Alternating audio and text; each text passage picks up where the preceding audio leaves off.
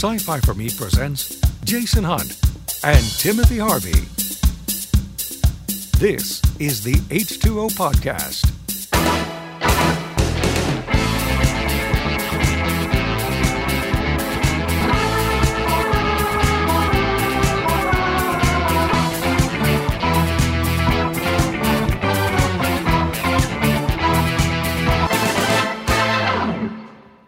Hello, everyone. No, I can't do the underlighting. It's not bright enough for the spooky Halloween edition. Uh, I try. I try. and I can be very trying at times. Mr. Harvey will attest to that. Miss- Um, yeah, maybe. Sure. Okay. Mrs. Boss will not uh, prob. Well, I, you know, I say that she might, maybe. I don't know. We'll see. Hello, everyone, and welcome to the H2O podcast. My name is Jason Hunt, and I am Timothy Harvey. and this is the Halloween episode. Ooh. I should turn the lights off. I should turn the lights off so we can get that dark, scary stories in the dark. Let me let me do that. I think I think that'd be kind of fun. Hang on. Of course, unfortunately, with the light from the screen, that really makes me, um, oh, I don't know, a little ghostly. as I trip over things as uh, as I come back. So let me uh, let me throw that up so I'm a little bit brighter. Here we go. There we go. Hello, everyone, and welcome to the program. Thanks very much for joining us. So um, we crossed a threshold today. We have now over. 1500 subscribers on our YouTube channel, and a lot of that I, I have. Uh, I have to thank Peter Simeti. We were, uh, I was able to jump on his open mic Monday earlier uh, today, and uh, since we've interviewed a number of creators that are publishing over at Alterna Comics, I was able to talk to talk about that. So we have some new subscribers. Welcome everyone, and uh, we're uh, we're over fifteen hundred. We crossed that threshold, and I think it'll hold. Maybe I don't know. It's it bounces back and forth. We have you know we'll get two and we'll lose three and we'll gain one and lose one and get two and you know that kind of thing. I don't know if it's YouTube or if it's just people changing their minds or what. But anyway, but yeah, we are now 15 1505 is what it uh, is what it shows here. So that's uh uh now 1506 which is 10 more than we had uh, about an hour ago. So I'm I'm happy with that. Take it. So we'll take it, yeah, for as long as we get to keep it. So anyway, all right. So tonight we are broadcasting both to our YouTube channel and to our Facebook page. It's a it's a new gadget uh, that I was able to install in the computer. Uh, so little little piece of code, little pro uh, uh, plug-in that we put in. So if you want to watch us on Facebook now, you can. So. Uh, so anyway, so yeah, tonight uh, we had talked about a, a couple of different things, but you know, this being the Halloween week, and uh, next week being the election. I mean, scary stories all around. So, um, uh, at programming note, we are going to take me- next Monday off. Uh, so we can uh, uh, gather our snacks and and kind of you know plan for Tuesday's election coverage because we're not going to be anywhere near anything to, on that. Uh, but uh, but yeah, we are going to take next week off. Uh, and vote, by the way. And whatever, vote, yes. whatever, whatever your, whatever your political beliefs are, Yes, get out and vote. Make your voice heard. That's what it's for.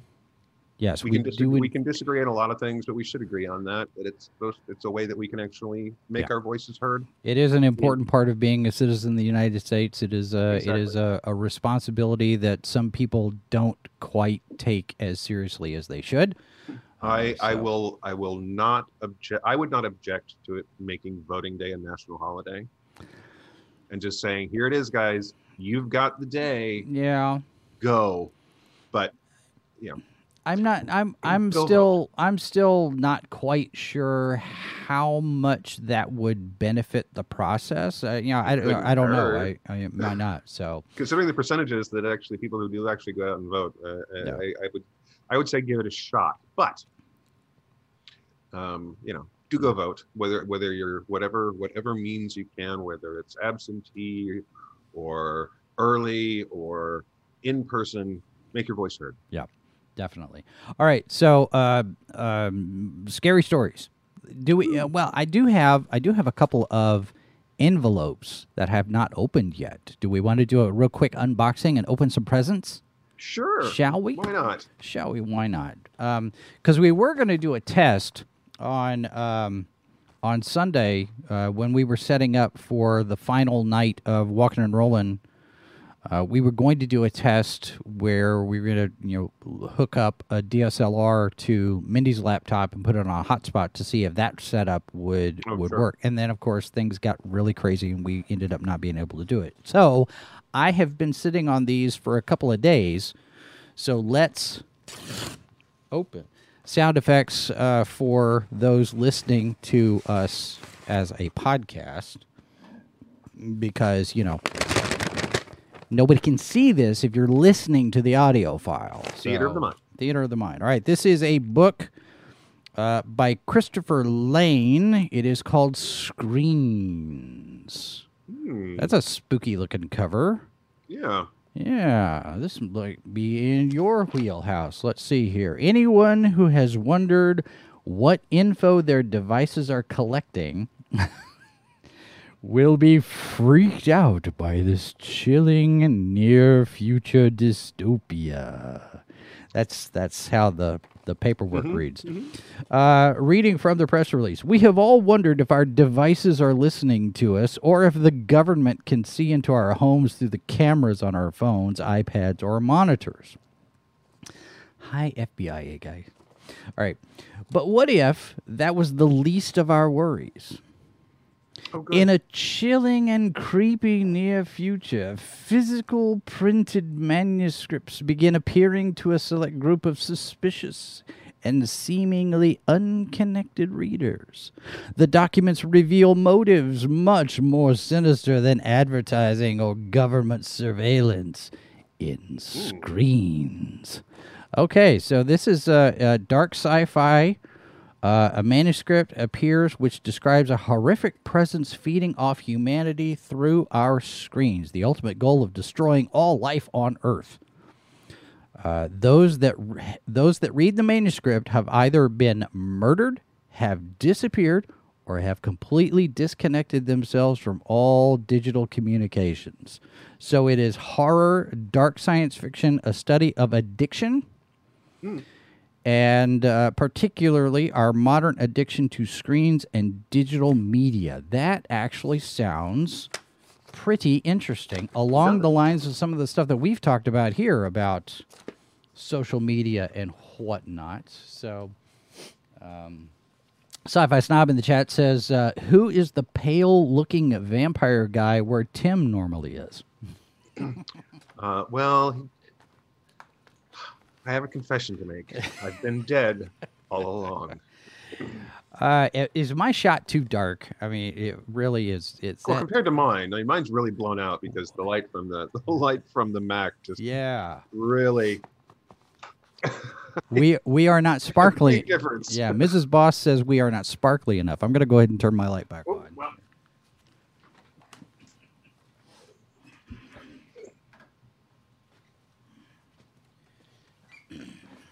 All right, now we're back to normal. That's you know, Mm. well ish, normal ish, fine, normal. normal for us. Okay, All for right, us. So we have Here's another. We have another envelope. Sure. All right, then. A little rustling here. It is press release there, and the book. A novel by award winning author Bill Thompson. It is called The Bayou Hauntings, The Proctor Hall Horror. Hmm. All right, so this. you got two of them here. that that you can read and review. All right, so let's see the Proctor Hall Horror Book Seven of the Bayou Hauntings. So, but uh, you know, it seems like just on the face of it, just looking at it, it looks like this is an anthology. Like it's you know it's book seven, but it's it's like the alphabet stuff from Sue Grafton. So they're individual stories and they're not connected to each other. They might have the same characters in it, but this this looks like it could be something like that. All right, so uh, new book in Supernatural Saga explores a chilling family murder mystery haunting the bayou. Critically acclaimed paranormal author Bill Thompson invites readers back to the bayou for another classic ghost story that focuses on a frightening family affair spanning over generations in the Proctor Hall horror. 1963, uh, near Thibodaux, Louisiana, a 14 year old boy is found sitting quietly on the stairway in his family home known as Proctor Hall. In the sitting room nearby is a horrible crime scene. His mother, father, younger sister's bodies are sitting on the couch, decapitated. Mm. That's probably going to get us demonetized. With their heads neatly arranged on the mantle. At least the killer's neat. As the boy refuses to say a word, he is charged with the crimes but deemed unfit to stand trial. After decades locked away in a mental institution, he's released. excuse me, goes to the only place he knows, back to Proctor Hall. Uh, it's an in, uh, investigative team. Uh, students who believe the house is abandoned, unaware of the secrets and guest that awaits them, and what's supposed to be an intriguing class project turns into an unimaginable tragedy. Oh dear. Yes, famous paranormal TV personality Landry Drake goes to the house to investigate the crimes and unravel the truth before the dark things inside Proctor Hall claim more lives. so that sounds that sounds pretty interesting. So two, it actually fits the theme tonight. Two Yeah. scary stories in our unboxing for tonight, and I think probably between between you and uh, and Mrs. Walker, maybe we've got some stuff here that y'all can read and review in between doing all of the episodes for the new show that we've got coming up. Maybe so. Shall we tell people about that show? Let me uh, let me pull could. this up here. It is called. I think I've got. Where's my Where's my Where's my screen? I have a monitor screen there, but we've got to change it to that one. There we go. It is called Foreign Bodies. The premiere episode is this Saturday, October 31st, Halloween. We haven't figured out a time yet, but that is coming this weekend. Tim Harvey and Leslie Walker talking about horror from outside the United States. It's going to be a very interesting conversation. I think you're uh, you're you're going first in uh, uh, Russia. I think is the beginnings The- of this. Right. We're, so we start off in Russia, and the idea behind the show basically is, of course, is that horror is not just a um, English language or American, British. Um, uh, there's not. There's a market for it all over the world, and while, of course, we are all very more familiar with our own native language or native cultures uh, horror films, there's an incredible amount of stuff that comes in from foreign shores, and if you have grown up with horror films, if you uh, love horror films, then you have probably exposed yourself to some of those. You know, the Italian horror, the Spanish horror, but there's of course every country with uh, any kind of filmmaking passion uh, has horror films, and Yeah. some of them are fantastic, and some of them are not, uh, and some of them are just really, really interesting, and they have an influence on American uh, filmmakers. Yeah. you know, um, the folks who go out, and make the films that we love watch movies and they watch a lot of movies and they're heavily influenced. And when you consider that some of the greatest you know how many british filmmakers are you know huge you know the blockbuster hits in the us uh, guillermo del toro of course uh, from mexico. You know there are lots of filmmakers who bring their own culture and experience to the stories they're telling even if they're making American films.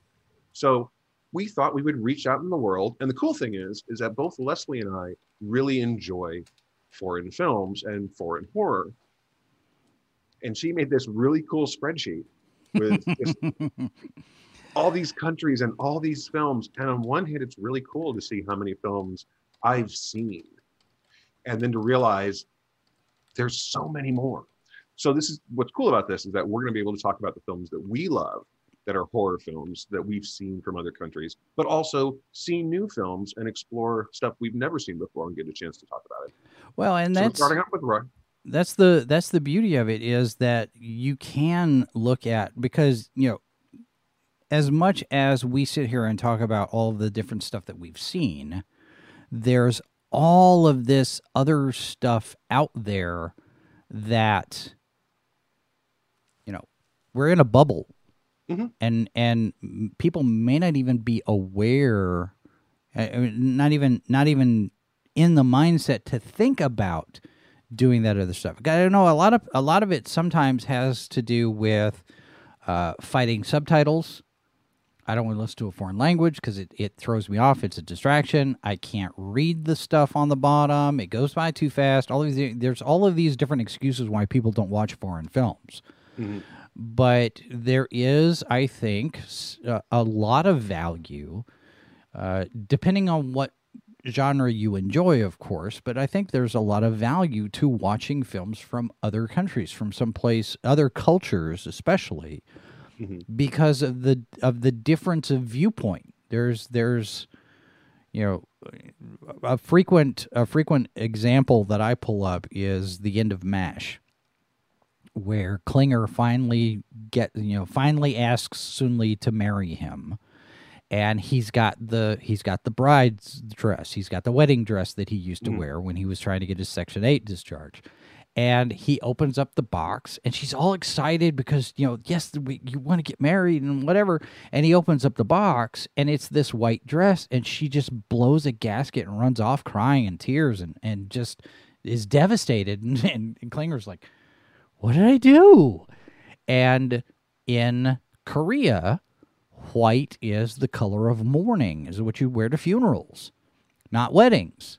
And so the the cultural perspective is so completely different. And you get some of that and you get a chance to appreciate some of that when you're looking at foreign films not just yeah. horror films but any any kind of foreign film. And i think it's i think it's good every now and then to to get exposed to stuff like that Oh, and I, I, I, we both Leslie and I agree with that immensely. And just you know, while yes, opinions may vary, we are, by the way, both big proponents of watching it with subtitles because you get the original language and the original expression of the actor's voice.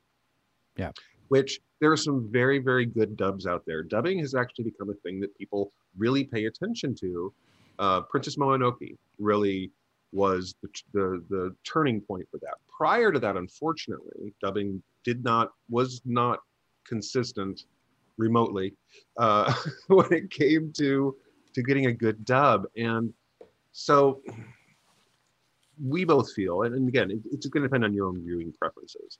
That if you can get that capture that tone of voice for the original actor, a lot of times, even if it is a language you don't speak, you can get a little more out of the performance. Right Um, and certainly, um, most of the time, subtitles are more accurate. Not always, but more accurate than the dub. At least, at least in the older films. So, but anyway, we start off with Russia. Uh, we're going to go to Spanish films after that, um, and then we'll see where we're going to go. There's a whole world of horror out there. Well, and I think the other thing too is depending on the time frame.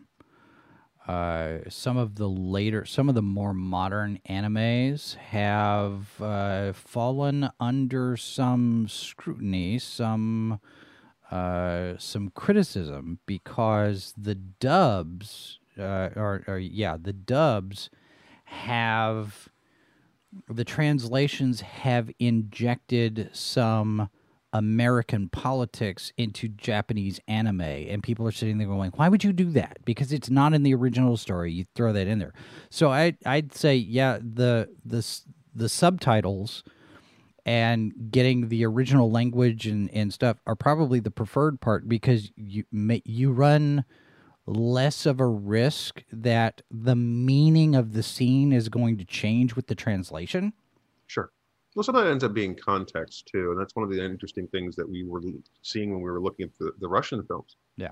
Um, is that you knowing the cultural context of the movie, where it fits in the history of that country, what time period they're talking about, can real give you another layer. We there's a film that we talk about, um, and it's set right after the fall of the Soviet Union. There's a definite tone to the Russian culture at that time, and the film is drenched in that tone. I mean, you know, it, it's opened up a vein, and there's that tone is just spraying all over the place, and you know, blood loss. It's yeah. uh, it, it it it matters to the storytelling. So that's some of the things we're we're looking at, are not just looking at the film itself and enjoying the film itself, hopefully, but also looking at what that film is, where that film fits culturally Sure. and perhaps historically. And uh, for example, Russia has a relatively short period of time for horror films because the Soviet Union was not a fan. Yeah. So they have a, as opposed to American horror, it goes back to the 1920s. Um, but uh, I would be uh, I would be interested to see because you know like you said the Soviet Union there wasn't a whole lot of horror that came out of that. But if you look at from the cultural context I think it would be interesting to see just how much and in what ways Russian filmmaking and you could go all the way back to you know uh, uh, Battleship Potemkin for something like this, where you look at what it was like then mhm. versus what it's like now and what has changed in terms both of what kinds of stories can be told and the cultural context for those stories because it will be Sure. reflected in what kind of films that they make and Mhm. what they what they feel like they can get away with now. Um, well, yeah, and I think that one of the things that we saw, um, and again, don't want to get into too much because we want you to watch Foreign Bodies and hear us talk about it at length there. Yes. Um, one of the things we've noticed is that is that when some of these films, the, the the more they are in the modern era, the more American filmmaking is influencing them too, Sure. and for good and for ill. and we haven't we haven't shot our filmmakers for making bad movies. So there's that. Well, that's always a win, um, I think, uh, as as as someone who has made at least one bad film. Um, Well, and this is a this is an opportunity for us to talk about one scary story that we made that's still kind of sitting out there hanging over our heads. The the the adaptation that we did of uh, the statement of Randall Carter. mhm. One of these days, Well, you know, we ought to, we ought to, you know, for a limited time for fans of sci-fi for me, we should post it and let them let them see it. well, didn't we? over- we- Didn't we? Didn't we? We played that as part of this show at one point, did we not? I thought we did. I was thinking I we think we did I way back when. Yeah, we'll have to dig that out and see. But yeah, I think I would, I would, you know, nowadays with as much time, free time as I have on my hands, Yeah. um, Mhm. I would, I would say at some point, one of these days, I, I would be interested in maybe getting back into uh, filmmaking, but it, it takes up so much time and so much really so much prep and and everything that we do here you know i'm i'm not getting enough sleep as it is so like you talk about Oh, I know. you know scary stuff not not getting enough rem sleep I have I have four scripts. This was this was the year that I was actually planning on trying to get back into making some films, uh, and I have four scripts I'm sitting on. That uh, one of which I'm really excited about making, and had began to have discussions with people, and and then COVID hit, and Yeah. of course everything ground to a halt. So, and I am not willing to put. Well, it would be very very hard to tell the story I want to tell, and be as safe as I'd like to be Yeah. for everybody involved. well and that's the other thing that i'm that i'm concerned about as far as what hollywood and independent film and everything looks like going forward because you can bet eh, because we've already seen it you can you can bet solid money on the fact that there are going to be so many pandemic, wear a mask, scary movies, disaster films that come out of this. And we're just going to get one after the other, after the other, after the other. It's a, it's almost like when we got three Lolita films at the same time. We got four Christopher Columbus films all at the same time.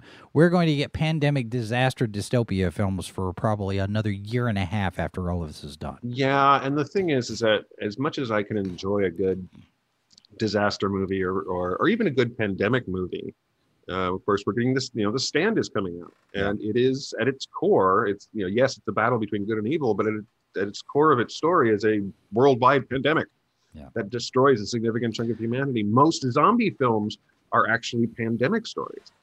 You watch. We're going to get Mask NATO. Um, but the thing is, is that I have, while I have uh, been lucky enough to not have anyone close to me die from COVID. Yeah.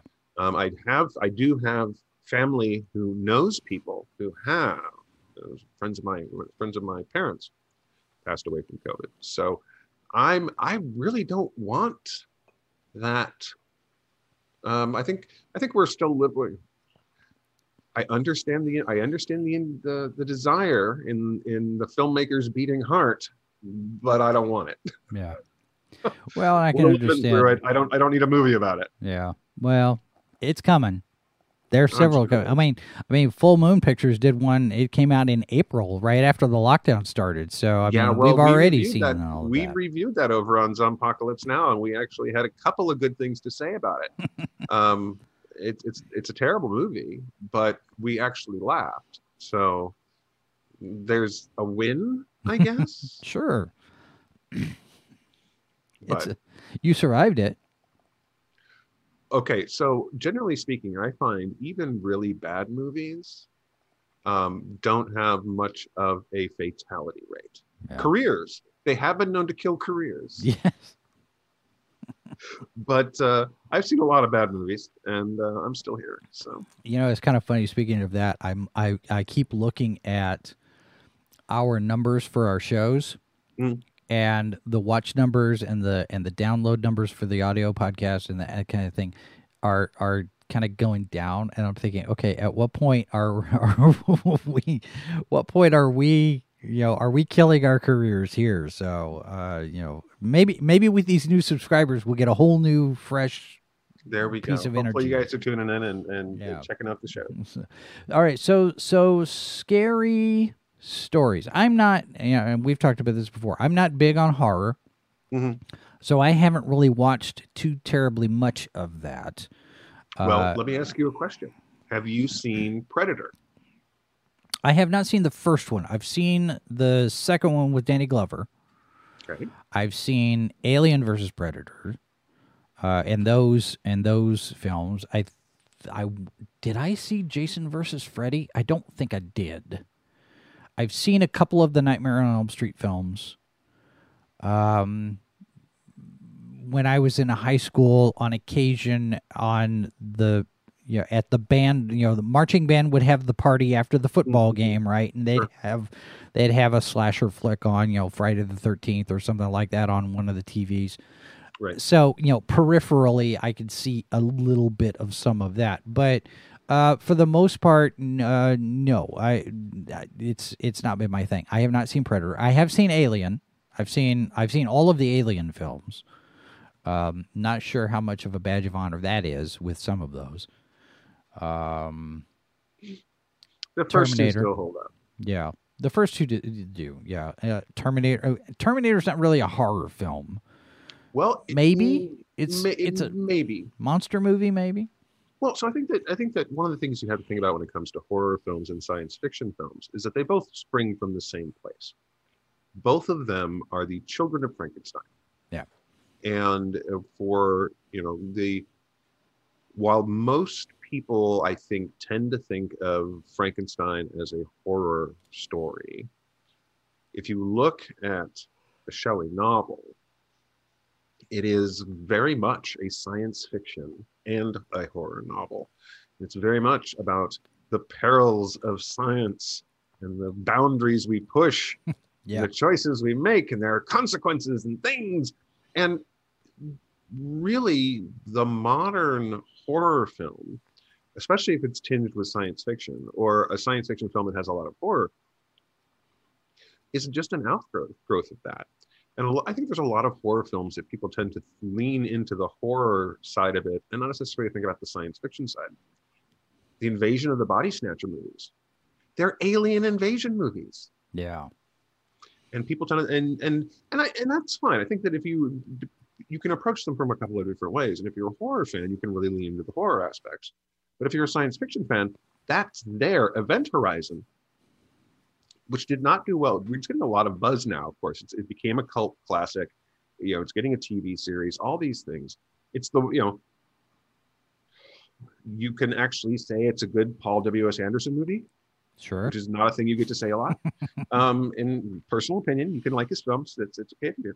Uh, but it's a science fiction movie, and it's a horror film. hmm You know, Alien is a science. You know, it's kind of the, Alien is the modern parent to, to them all. Really, I mean, Right. you look at you know the the combination of here's a science fiction story, and they find an alien, and then it turns into a haunted house you can't leave story and a base under siege story and a little Lovecraftian, you know, horror story. Yeah. But it's a science fiction story at its, its core. It's man venturing out into the universe, not knowing what's out there, and what's out there has teeth. yeah. Finding something very, very, very bad. Um, Europa Report. I have seen that one. Mm-hmm. Europa Uh, Report, yeah, that that's one. uh, Uh, that one I would say probably counts as science fiction horror. mhm, I would Um, agree. I have not seen Apollo 18. I have. I can't recommend it. It doesn't. It's a little too contrived. It, I mean, it it feels writerly, Yeah. and and, I, and that's not. You know, if you can feel the hand of the writer turning, you know, on your shoulder, guiding you, it's it's Mhm. that's not a good thing. You know, I'm sure some folks enjoyed it, but I found it to be. So, eh. so let me ask you this: Would you consider Jurassic Park, the Jurassic Park movies, as a form of light horror? Maybe. Well, they're monster movies. So Yeah. yeah. they're kind of they're they're they're so monster movies have an interesting place because to me, okay, pure opinion here. A lot of them are science fiction films. You go back in the classics, the the radioactive exposure to you know giant ants Yes. you know them is is it's a science fiction film and like science fiction and horror both are often used to talk about something going on in the world and of course the bomb had dropped godzilla of course is a monster movie but it's also a cautionary tale it's a it's about you know and it, it's like Akira, right Mm-hmm. the first and darkest of the Godzilla films, the one that is played completely straight. And The 1954, the original. yeah, it Yeah. is very much a film about having the bomb dropped on their country. You know, and so horror and science fiction both have ways of talking about the cultures and the times that you're in. Sometimes the way that you can, uh, uh, you know, talk about things you can't talk about openly. When it's one of the things we saw with maybe a little bit with some of the Russian films from, from foreign bodies, is that you can actually be a little subversive in there Mm-hmm. um, and talk about things. And sometimes it's sometimes it's even-handed, sometimes it's heavy-handed. You look at the Purge movies.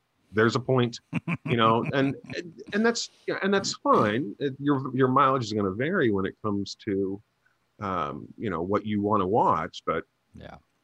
Mazers in the chat says, uh, "Sorry, I haven't been around. But you are you are welcome, and it is always good to have you back." Robert uh, saying, "Get Tim to define the difference between horror and monster movies, if there is one." I think, I think it's it, it is there is a distinction to be made because King Kong is a monster movie but it's not necessarily a horror movie. It's it's Beauty and the Beast type of thing, and it's not so much scary as it is intense. I guess would be the distinction Actually, that the I'd make. same thing with, with Jurassic Park in many ways. I mean, certainly, I'm sure that there are folks who were scared. The you know the the very first film, the dinosaurs are incredibly impressive. Yeah. You know, and I was in the theater when a crowd, a packed theater on opening night, and you could literally hear the audience just gasp. Mhm. Uh, they were that impressed. And so, yes, being chased by a T Rex is undoubtedly very scary. Must go faster. but- Must go faster. but uh, you know, it, but they're monster movies, and and I think that one of the things that they they I, and again, it's gonna it's gonna depend on the person, but they hit us differently in the wiring. Um, a lot of the a lot of horror films tend to be very very personal. Uh, you can you can break them down. There's a there's a guy with a knife coming after me Yeah.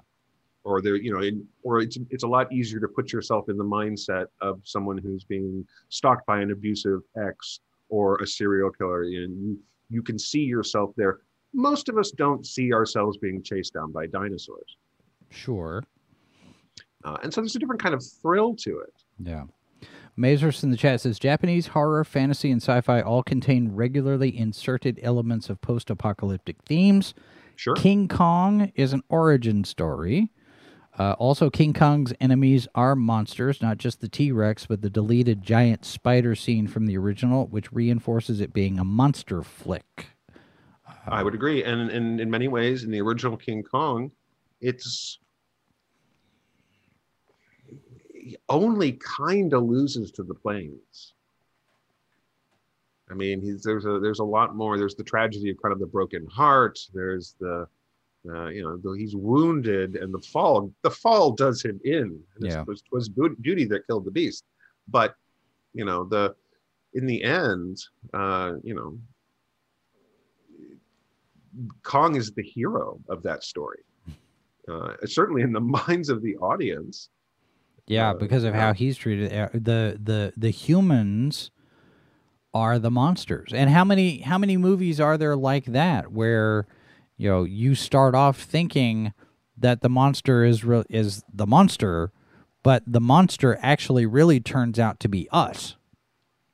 there's a that's a trope. It's a it's a Yeah. tvtropes.com. You know, big humans are Cthulhu, and it is that the the the the tentacle nightmare monster is us. You know, watch out for you know.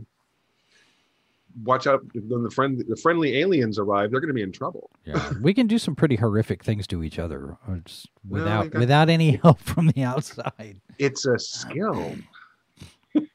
We've worked it up over centuries. It's a, it's a talent. Fire and brimstone and hammers and mallets and spears and yeah. Well, and there's something to be said for, I think, looking at horror and science fiction working together to tell very unnerving kinds of personal stories. I mean, again, Invasion of the Body Snatchers, the person next to you Yeah. is not who you think they are. And you might not even be who you think you are. Um, there's uh, there's some Philip K. Dick riffs in there, since you know the question of who you are and, and your loss of identity and how that can be nightmare fuel. Yeah. Um, Under the Skin, uh, Scarlett Johansson's Mm. horror film, hmm which is uh, not by any stretch of the imagination a fast-paced film, but it's kind of relentless, and it's Maybe It- it- maybe Lifeforce in that same category. yes, yes, and that's the Lifeforce is interesting because it is a it's a B movie. It's such a B movie, it is very much. but it's an alien invasion film. Yeah. And a very slow uh, invasion. what? a very slow invasion. Well, that's because everyone stops to go, my goodness, isn't that young woman cold? yes, right. Surely, That's it. surely she must be chilly in this London air. Yeah. Um, but uh, you know, but it's a it, but it's space vampires. Yeah. And interestingly enough, it's based on a book called Space Vampires. Robert in the chat says, anyone else think Fu Fond Fang, Marvel's Godzilla, Fang Boom. Fing Fang Fu, uh, wearing blue jeans is a clever nod to giant lizard's Americanness? I'm not familiar with Marvel's Godzilla. Fing Fang Foom. I'm I Well- have no opinion about that. Godzilla was a Mar was actually a Marvel property for a while. I remember they did have the license. Yeah. And uh, the Shogun Warriors, if you remember those toys from way back in the day, Yeah. uh, they actually they had their own comic series and they fought Godzilla. And Shield fought Godzilla at one point. Godzilla was all over the place. so Um, maybe we could have Godzilla show up in the Marvel Cinematic Universe. Well, uh, just let's ask Disney. Can right, we at ha- this point? Uh, can- the fact can- that they don't own the American rights to Godzilla is kind of amazing. Or That's do shame. they? Dun, dun, dun. Um, well, Lionsgate probably should have that have it for a number of years still. So I don't You'd know. think so. Um, now you get into, you can get to some some hair splicing here. So if you look at a film like, you know, I, I- we just talked about how Frankenstein is science fiction and horror. Mhm. You know, it's like a film like Reanimator. Yeah. Okay, you got an evil scientist and a serum, but I think they lean into the horror side of it so much that the science fiction is basically here's the thing what starts the thing right I think most zombie, any kind of reanimation stories probably go that route because, yeah, you have the inciting incident, as we call it in writer's class, but for the most part, your zombie flicks are zombie chasing non zombies. We're going to die, we're going to die, we're going to die. And, you know, it's like you see with The Walking Dead, for example. We hmm. start with zombies. There's no real clear explanation for what started it all. It's just Right. here it is. This is the world now. They're zombies. Even though nobody's ever heard of zombies apparently in this world and they don't have maps. so oh dustin and i have often wondered what the the the big horror push is in that world Yeah. right is it is it the slasher movie because i mean there's no zombie films so is it what is it? Is it the slasher movie? Is it the monster movie? What is the what is the you know maybe it's horror series you can't get away from? Maybe it's alien invasions. could be. I don't know. although you never hear them talk about you know thinking that aliens caused this. So probably not. You just never know. Uh, uh, it you get into some really clever things uh, and we've seen this first we talked about this with with how lower budget films end up being requiring you to be clever Mhm. when you don't have a lot of money to pull off what you want to do. There's a Canadian film called The Cube. Oh, And yes. it's a science fiction film. It's got a couple of sequels all- too, right? It's well, the- so so The Cube is an interesting example of how not to do sequels. Um, because the first film is it's a science it's a near future science fiction setting Yeah. and our characters are trapped in an experiment and one by every time you go through from one cube they each one has a there's a door in the floor in the center of each of each side of the cube. And you go through that and the next room has a good chance of killing you. And they have to figure out how to make their way safely through this maze of cubes. But they don't know why they're there. They don't know who put them there. Um, and there's an air of mystery and of course what's clever for the filmmakers is that they took one cube as a set Mhm. and they lit it differently and dressed it differently and were able to use the same set again and again. I've done that. Unfortunately, what the sequels did is the second one leaned into the science fiction aspect super hard and took away the mystery Mhm. aspect. And they tried to explain things and then well, and they also made it a hypercube, which on one hand sounds cool. yeah. Does that mean everything moves at warp speed? They're all going through these cubes faster. They die quicker. actually the, the time travels at different rates in different rooms know, that would be kind of interesting. But you have to have some sort of consistency or figure out a way to uh, have something resembling a sense of internal logic Yeah. even if even if it doesn't appear that way initially and this film does not and and the third film attempts to go back to that sort of uh, mysterious lower tech feel and be be a prequel. hmm Um, but it also sets up a world where you start asking, hang on, how does this culture actually work?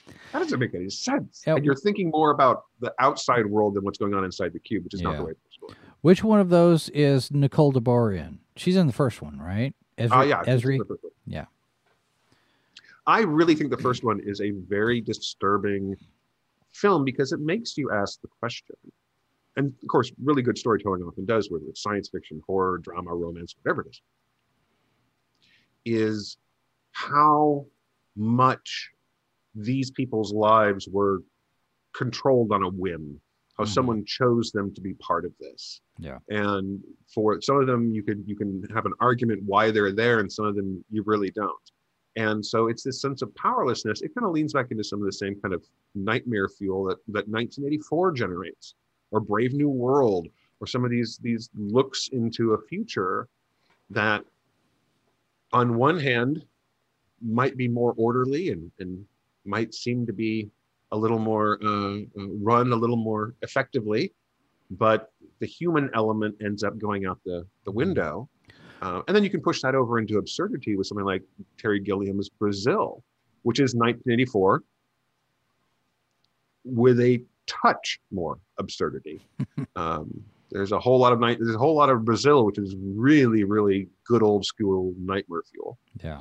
It would you would you consider 1984 because 1984 is futurism It's a as dystopian as is yeah it's a dystopian future as is Brave New World. Mhm. But would you would you think that either of those has horror aspects to them? I mean 1984 kind of does but it's not really so much I'm I'm wondering if you could apply a body horror filter to some of that because of the mind bending and the brainwashing and the you know the behavior modification and and that sort of thing but i, I maybe it's skating sk- you know skating a line there that maybe it's horror but maybe Well, not I think so much you can, you can, you can. The thing is, is that a lot of things can scare people, and of course, at the core of a horror film or horror story is that it makes you uneasy. It makes you, it, it, it disturbs you. Yeah. So you can have a lot of films that are are thrillers, and if you were to go to your, you know, your Netflix or your YouTube or whatever, whatever however you're watching your stuff, you're seeing on Hulu or whatever, you can find the thriller category, right? right And you can see it, and they tend to be kind of police procedurals and things like that, the murder mysteries in some ways. But then you have the crossover thing, like Silence of the Lambs, which you can argue is a horror movie. oh Because- unquestionably It is, but it's also a police procedural. Yeah. And it's also a thriller. And it's also a character study of a young woman dealing with a lot. Mhm. She's got a lot on her plate.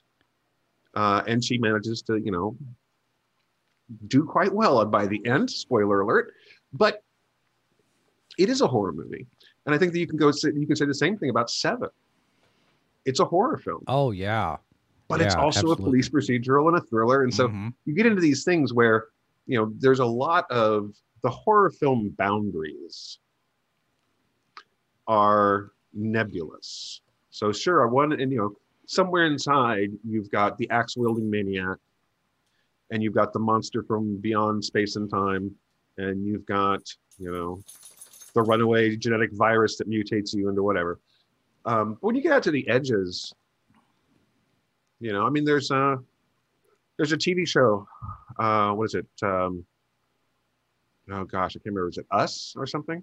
Um, no, it's not Us. Uh, it's about a serial killer who falls in love, and I'm not talking about Dexter. oh I just talked about it on know. Saturday. i don't know Anyway, you could you can have these shows that are basically they're a mix of horror Mhm. and you know, I guess romance. I haven't seen the show. I can't speak to it. but- So so here's an idea.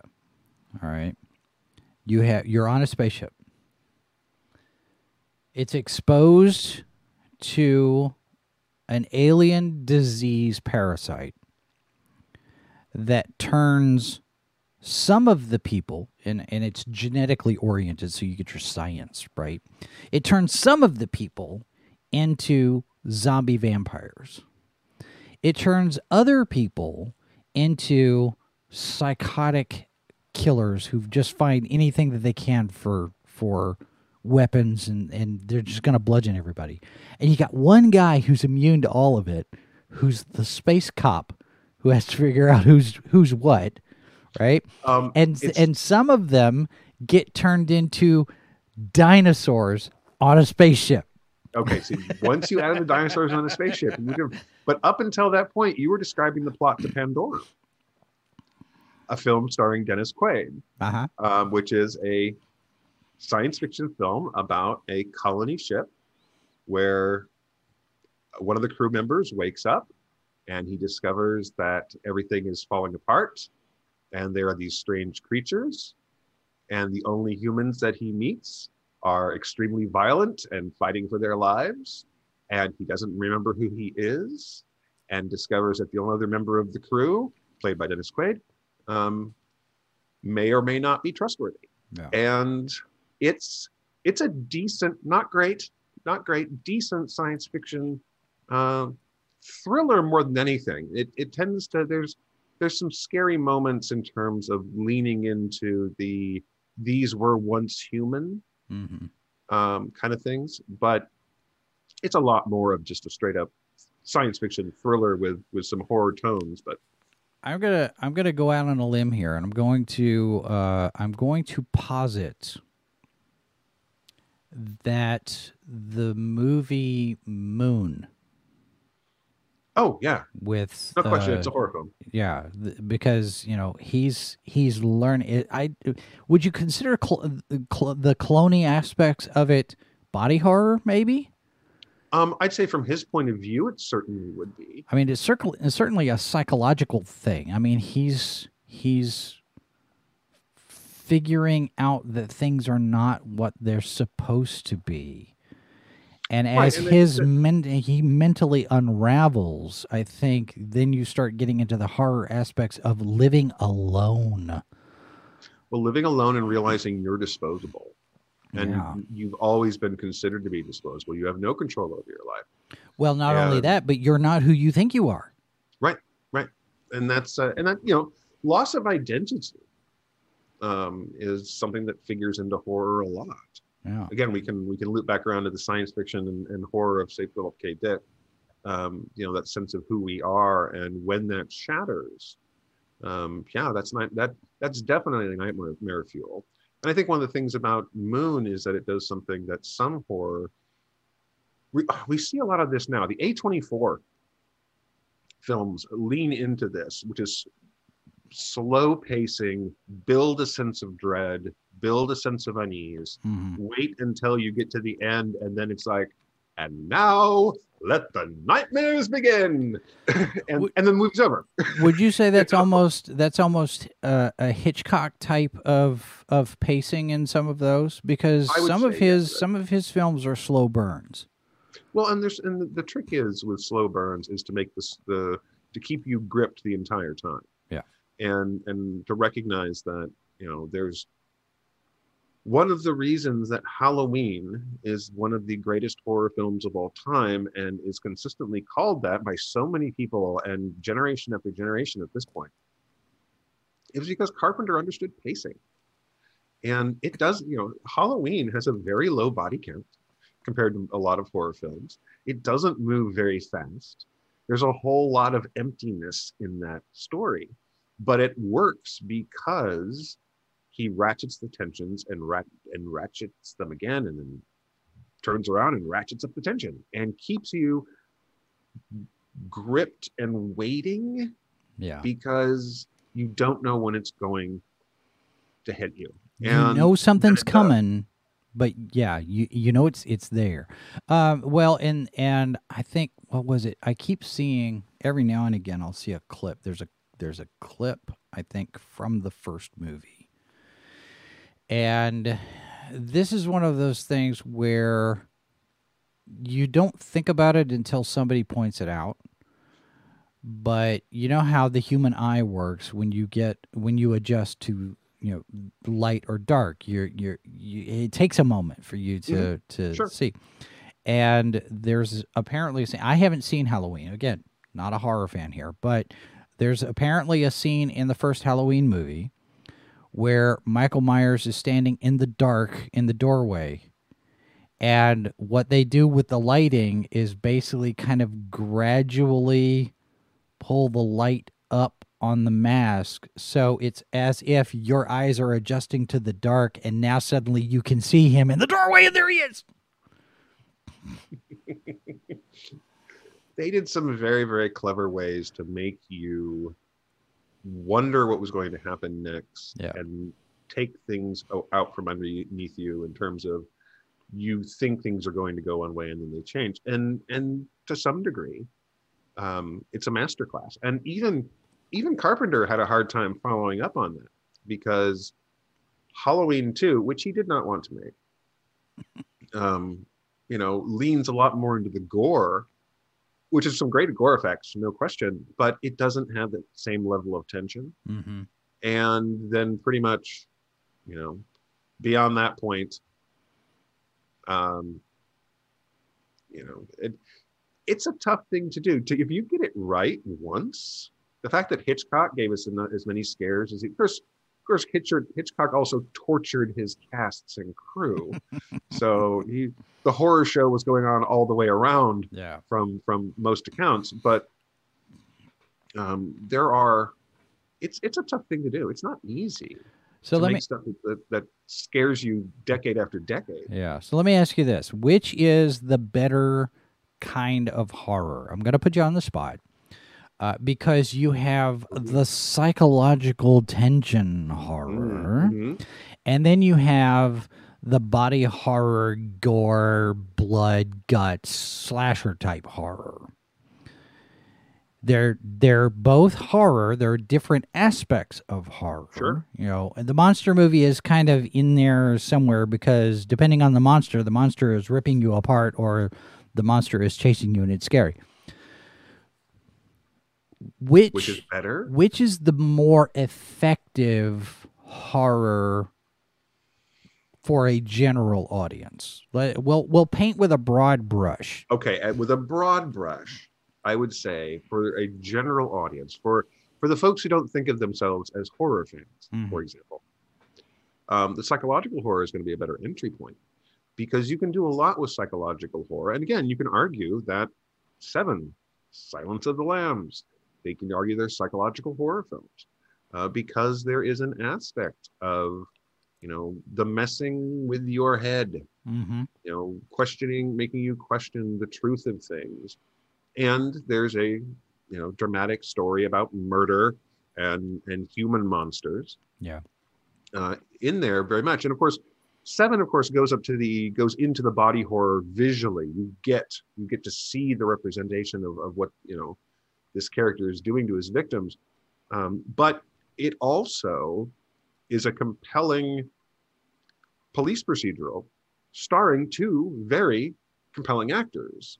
So for a mod for for a wider audience, that's kind of an entryway in, and you can still if you can if you if you don't find because some people just don't like gore, they just Mhm. don't like you know they don't like that level of violence. That's fine. You're saying you're saying two compelling actors. There are actually three in there. Which two are you thinking of? I mean, Morgan Freeman is a given. Um, I would say actually at that particular point, I would argue that Brad Pitt was not at his best. Right. I would say that Brad Pitt, if we're going to to look at careers, um, he's good in that movie. But if you put him and Kevin Spacey and Morgan Freeman, however you feel about Kevin Spacey, Mm-hmm. he's brilliant in that movie. And Morgan Freeman is brilliant in that movie. And Well, and as Brad Pitt's character starts to unravel, doesn't that kind of fall in line? I mean, uh, whatever whatever was going on in his life uh, in in real life, um, maybe kind of adds to it. Really, I would think almost because it was was he going? wh- Let's. I'm trying to think because as much as it surprises people, I haven't really followed Brad Pitt that relig- religiously. What? So yeah, I know, I know, Crazy I know, I know. Um, you would you would think uh, because you know he's he's been with Angelina Jolie, he's been with Jennifer Aniston. I mean, he- yeah, yeah, but no, I have not. I have not You followed let, your, you let your TMZ subscription lapse. Yeah, so I'm not sure. eh, Was he was he in the middle of breaking up with with who at that point? What was Oh gosh, I don't even know. I know that the the it was it Mr. and was Mrs. Aniston, right? He was with Mr. and Aniston Mrs. first. It was Aniston first, but, but Mr. and Mrs. Smith, I think, was the film where where he was getting involved with Jolie. But Uh-huh. um, but no, I think I mean he's he's perfectly fine in the film. But Yeah. when you put the three of them up against each other, you know, um, we discovered that Kevin Spacey's really good at being creepy. Ah. Hmm. Um, Well, and Morgan Freeman's good at anything you put him in. well, and he, he Morgan Freeman is one of those actors who just carries gravitas. Because No, he's easy reader. he's uh he's got a voice that is has really kind of made itself into the consciousness and i think that there's there aren't that many actors who you know that if you hear that voice you know even if he's even if he's doing something silly like a lego movie um Yeah. you know that voice that voice you know grabs you so it's fantastic voice Tom Um, Kane Tom Kane tells the story of when he first got into voice acting, and and he's told this story on our channel a couple of different times, um, where as as a younger guy, he still had a fairly deep, you know, Mm. rich voice, and he was able to do some of these things. And apparently, somebody found out about his Morgan Freeman impression. And it was good enough to fool a number of people because apparently he used it on something and somebody was like, How'd you get Morgan Freeman for this? And it wasn't. Um, but he does he does a very good uh, it, a very good impression of Morgan Freeman. Uh, Mazers in the chat says, first time I saw Morgan Freeman was on the Electric Company as a little kid. That's right. Easy reader. Same. Um, Yep. Yeah, I mean, I think for a, for a certain generation of viewers, yeah, that's exactly where we saw Morgan Freeman. And I have to admit, I made the mistake because I, for for a long time, and I don't know why this was, but for a long time, I was thinking that Morgan Freeman and Easy Reader had been part of the Sesame Street production, but they weren't. They were on an electric company, Oh. and I don't know how I met um, mixed those up. Because you had you you, had Gordon Gordon was on Sesame Street and, and Easy Reader was an electric company, but I was thinking they were both on Sesame Street, and I don't know why. I, I Possibly because Sesame Street's more tied into our childhood consciousness than Electric could Company. be. I mean, I think I think we remember it, Yeah. but it doesn't Now- have the. Electric Company, certainly. besides besides having Rita Moreno, Electric Company also had uh, the Spider Man, Mhm. the Spider Man stuff, and Blue Beetle. Ah, right. Do you remember Blue Beetle? Do you remember the song he used to sing? I'm not going to sing it. I'm not sure I do. I would if I could, but I can't. I can't, So, so I, I won't. won't. Please forgive Please me if I don't. And he I basically am. they painted they painted Blue Beetle out to be a coward. He's like, no, I don't want to do anything like that. I'm not going to be a hero. Uh, Oh. Yeah, I think I think that the one thing that that we look at with with science fiction and horror is that science fiction horror that, that ties into science fiction is often about the fear of technology, the mhm. fear of the future, um, the fear of the unknown when it comes to going out into space. Um, of course, it's a giant, it's a great big universe, and we're really puny. Yes. Um, and so the idea that there's dangers out there, which is a which is a reasonable assumption. You know, oh, absolutely. You know, we don't know what's on other planets. We don't know what's out there. There's a good chance that something does have teeth. And, And it wonders it wonders if you On the waters of the moon. Do you see that? Do you see So, that? yeah. Water on the moon. How how crazy is that? Well, you know, just what's swimming in the water? Does it have teeth? You know, so I mean, these are Is it going to hatch? moons don't hatch. I'm sorry, they just don't. Um, you know, but the thing is, is that science fiction horror has that, you know, um, the technological thing is often at the core of it. Okay, it's the runaway technology. It's uh, you know, um, the Matrix is the premise of the Matrix is pure, straight up, you know, nightmare fuel. You're strapped to a machine and being used as a battery. Okay, it's incredibly inefficient, by the way, and the machine should know better. But See, now I had an idea when I was in high school.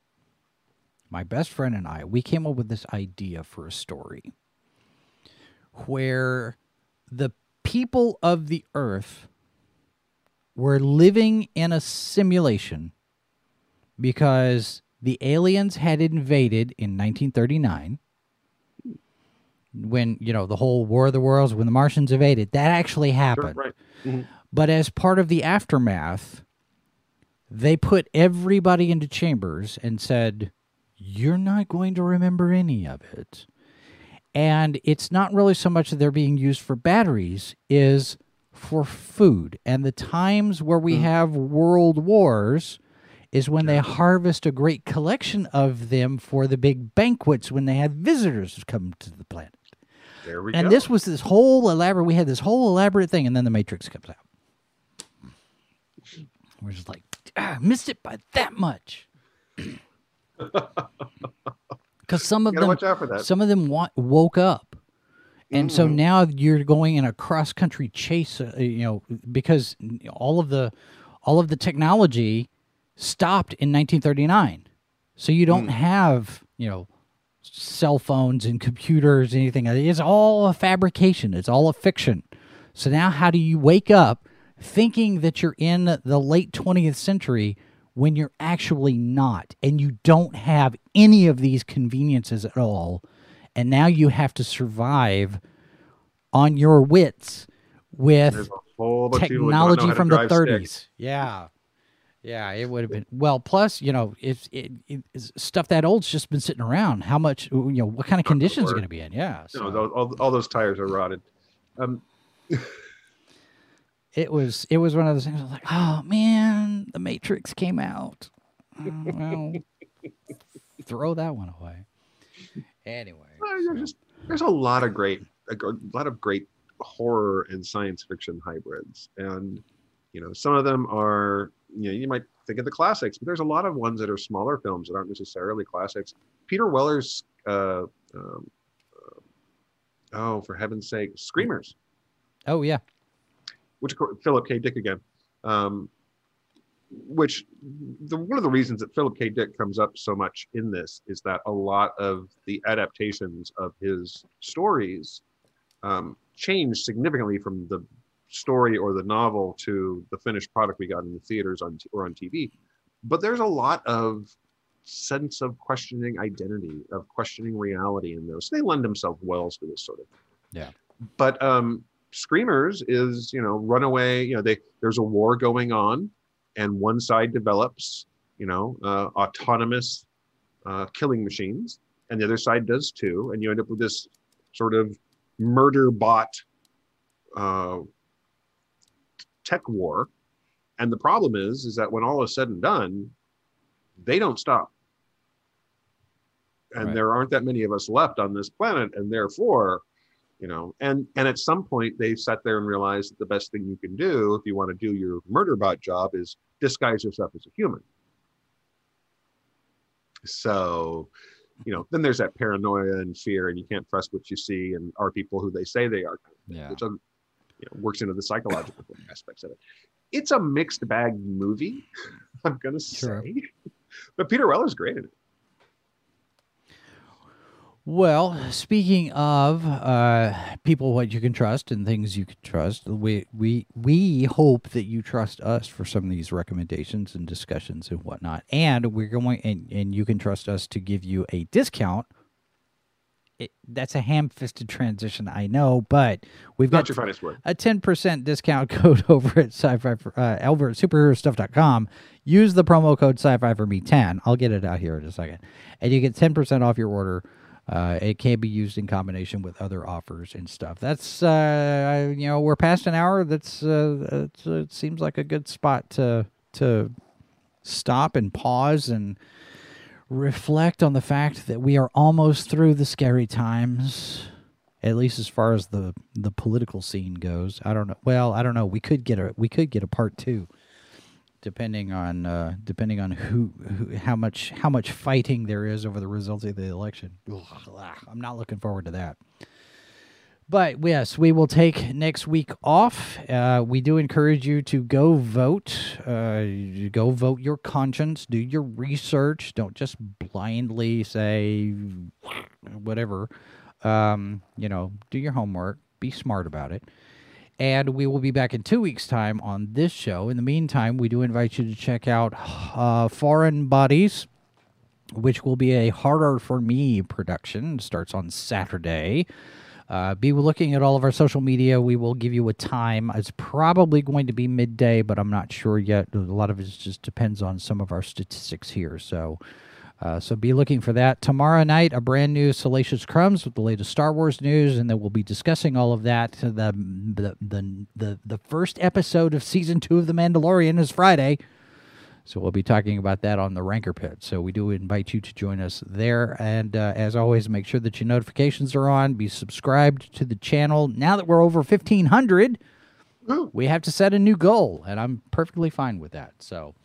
Uh, thanks everybody in the chat for your participation in the Thanks a lot. conversation. We do we do appreciate your thoughts. If you have uh, uh, thoughts that you'd like to share, if you're watching or or listening to this after it's live, uh, you can leave a comment or you can send us an email, uh, h2o at sci-fi for me.com.